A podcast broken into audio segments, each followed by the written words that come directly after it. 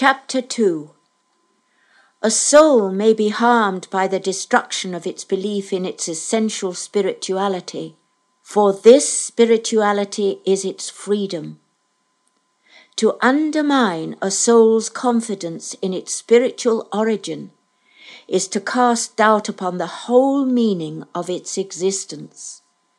Any idea that once inserted into the human mind, can destroy the soul's faith in its own eternality, its divine origin, has put into that soul the most unprofitable of all anxieties and fears.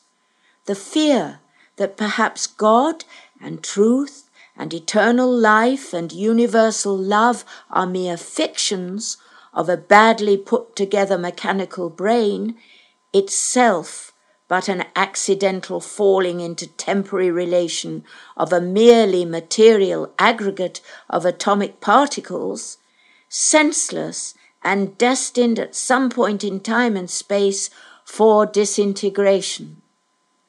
Much has been made by materialists of the statement by Friedrich Nietzsche, the famous German philosopher, that God is dead but little has been said of the life processes and experiences by which the great philosopher came to formulate this short sentence, the meaning of which, when fully understood, imposes the greater strain on those who accept it. For, as Nietzsche said, if God is dead, it is man's duty to take his place. The man who believes that God is dead or that there is no God, places himself in the position of having to design for himself a life worthy of living. If there were no God, then man himself would have to undertake to make his own life meaningful, to live in such a way that he could bear to stand before the mirror of his mind and say to himself, God is dead or does not exist, but I exist, so all is well with the world. Such a man would be a rarity beyond grasp, or a conceited fool, or a madman. Nietzsche himself finished his life as a mentally broken man, his balance of mind destroyed, but not by conceit and unintelligent pride. He well knew the colossal magnitude of his statement and was deeply torn by its implications for mankind. As a young man of twenty years of age, he had thanked God for watching over his early process through the world. He had said, To him to whom I owe almost everything do I offer the first fruits of my gratitude. What else can I offer him but the fervent adoration of my heart, which feels more than ever the warmth of his love, the love to which I owe this happiest hour of my existence? May God always have me in his keeping. But Nietzsche, brought up in a Protestant family in the 19th century, believed that there was perfect harmony between a religious faith and an entirely independent science, so that he could search without fear for truth. Holding this belief, the young philosopher to be could accept the love of truth as a guiding principle of his whole life. At that time, he could see clearly the direction in which the love of scientific truth would lead him. Gradually, he would found the belief in the harmony of religion and science leaving him. By 1862, the year after his confirmation, he began to think of venturing on the sea of doubt, and from this time came to believe that Christianity rested only on guesswork. Once the young thinker had decided on a course of doubt, he had presented himself with the idea that was finally to lead to his breakdown. It is easy to destroy, but after that, one must build, he wrote. The mind in doubt has no true unity. Once his belief in God had been seen as based on mere guesswork, the problem was raised of what to put in God's place. Nietzsche's answer was fantastically brave. Man himself must take God's place. But the strain of this courageous solution proved too much for his delicate body and fine soul. To retain health, sanity, and unity of mind, a human being must have an unshakable central belief. He must have an idea which is unshakable. Armed with this idea, he can face reality and live his life without drowning in the sea of anxiety which threatens to engulf him. What is this unshakable idea?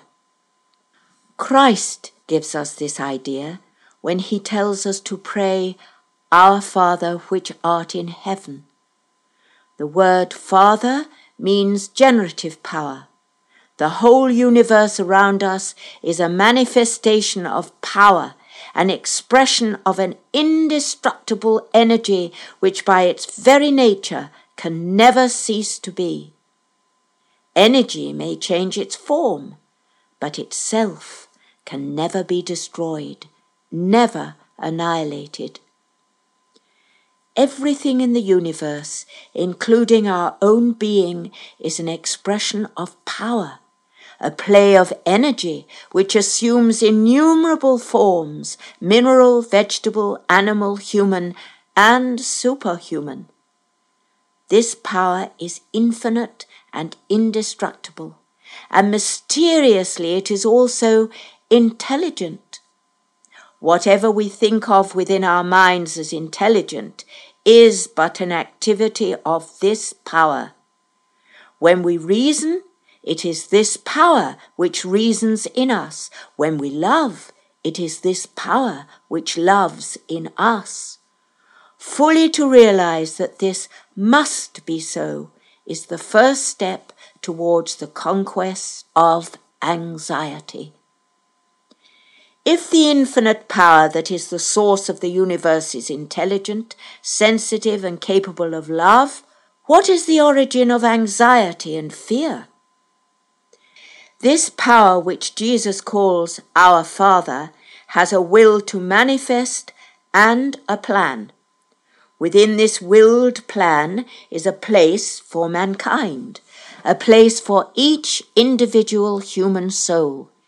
In order to further this plan, God, our Father, our generative power, has willed freedom for each one of us, for each soul's own will. But freedom involves some degree of separation. We cannot be free to will individually unless we are somehow given space around us in which to move.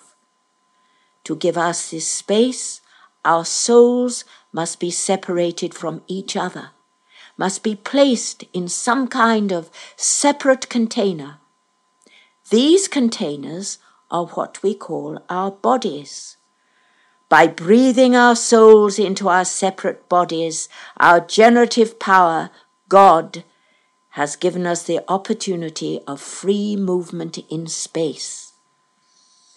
But there is a certain logic resultant of being placed inside a container inside our bodies.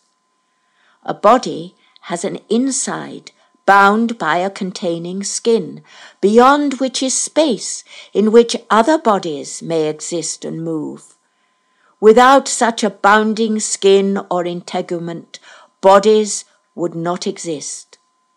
With such a binding skin, Bodies can exist in separativity from each other, but bound by their skins, bodies can move about in space, can contact each other, and may collide, may strike each other.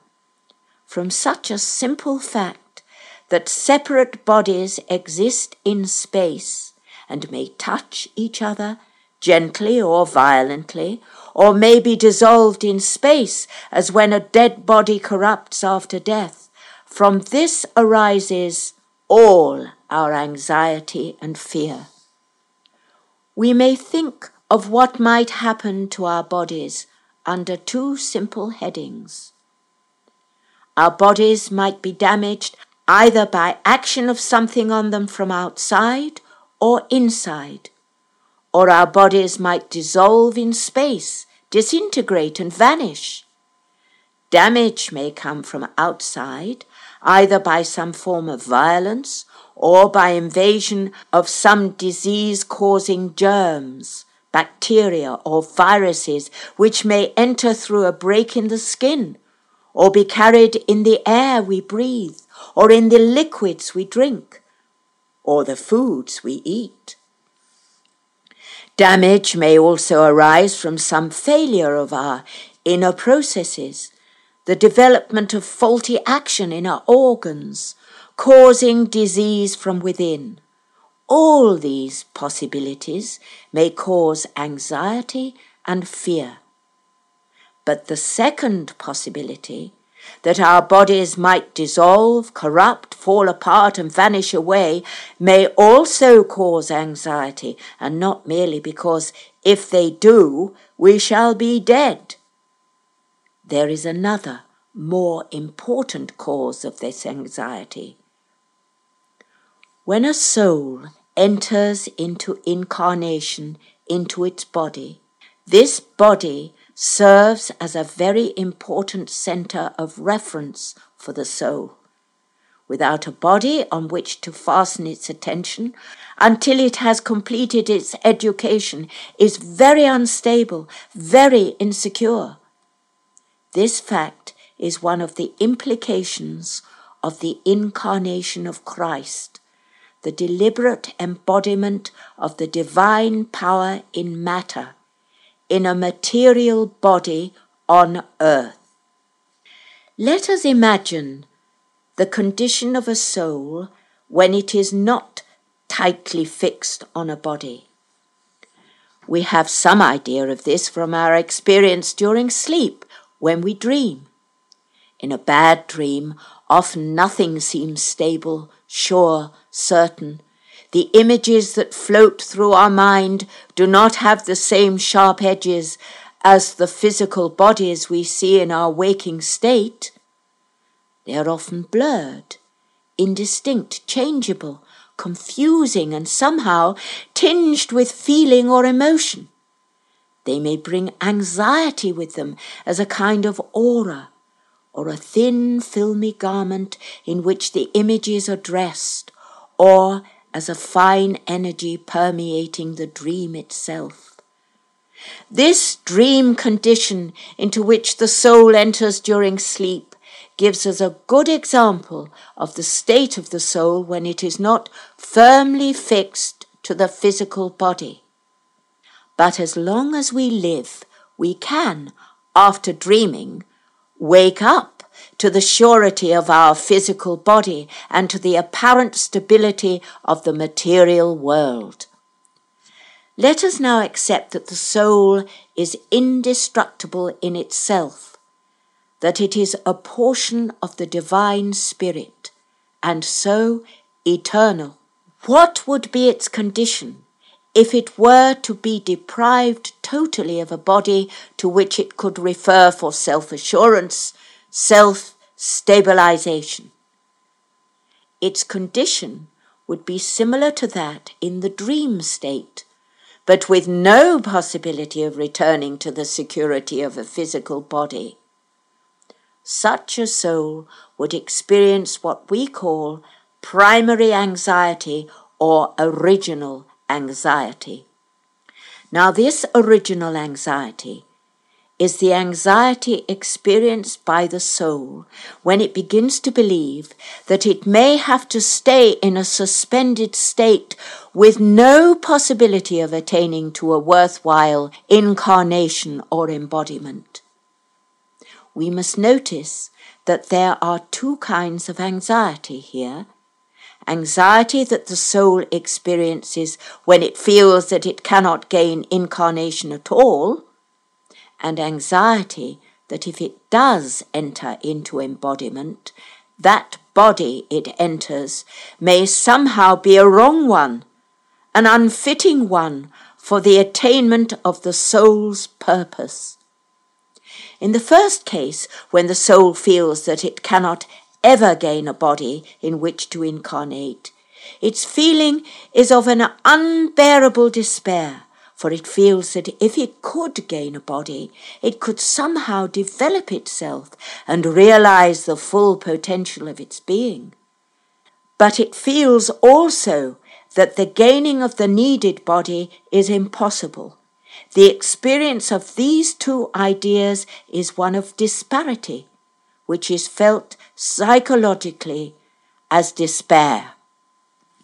In the second case, the soul is afraid that if it should be able to enter into a body, this body might be the wrong one for the soul's development, might be such a body that if its whole lifetime was spent in that body, then the soul would undergo terrible frustrations of its will, which it would have to endure during the whole of its earth life until death released it. Again, the disparity between the two possibilities would produce the feeling of despair.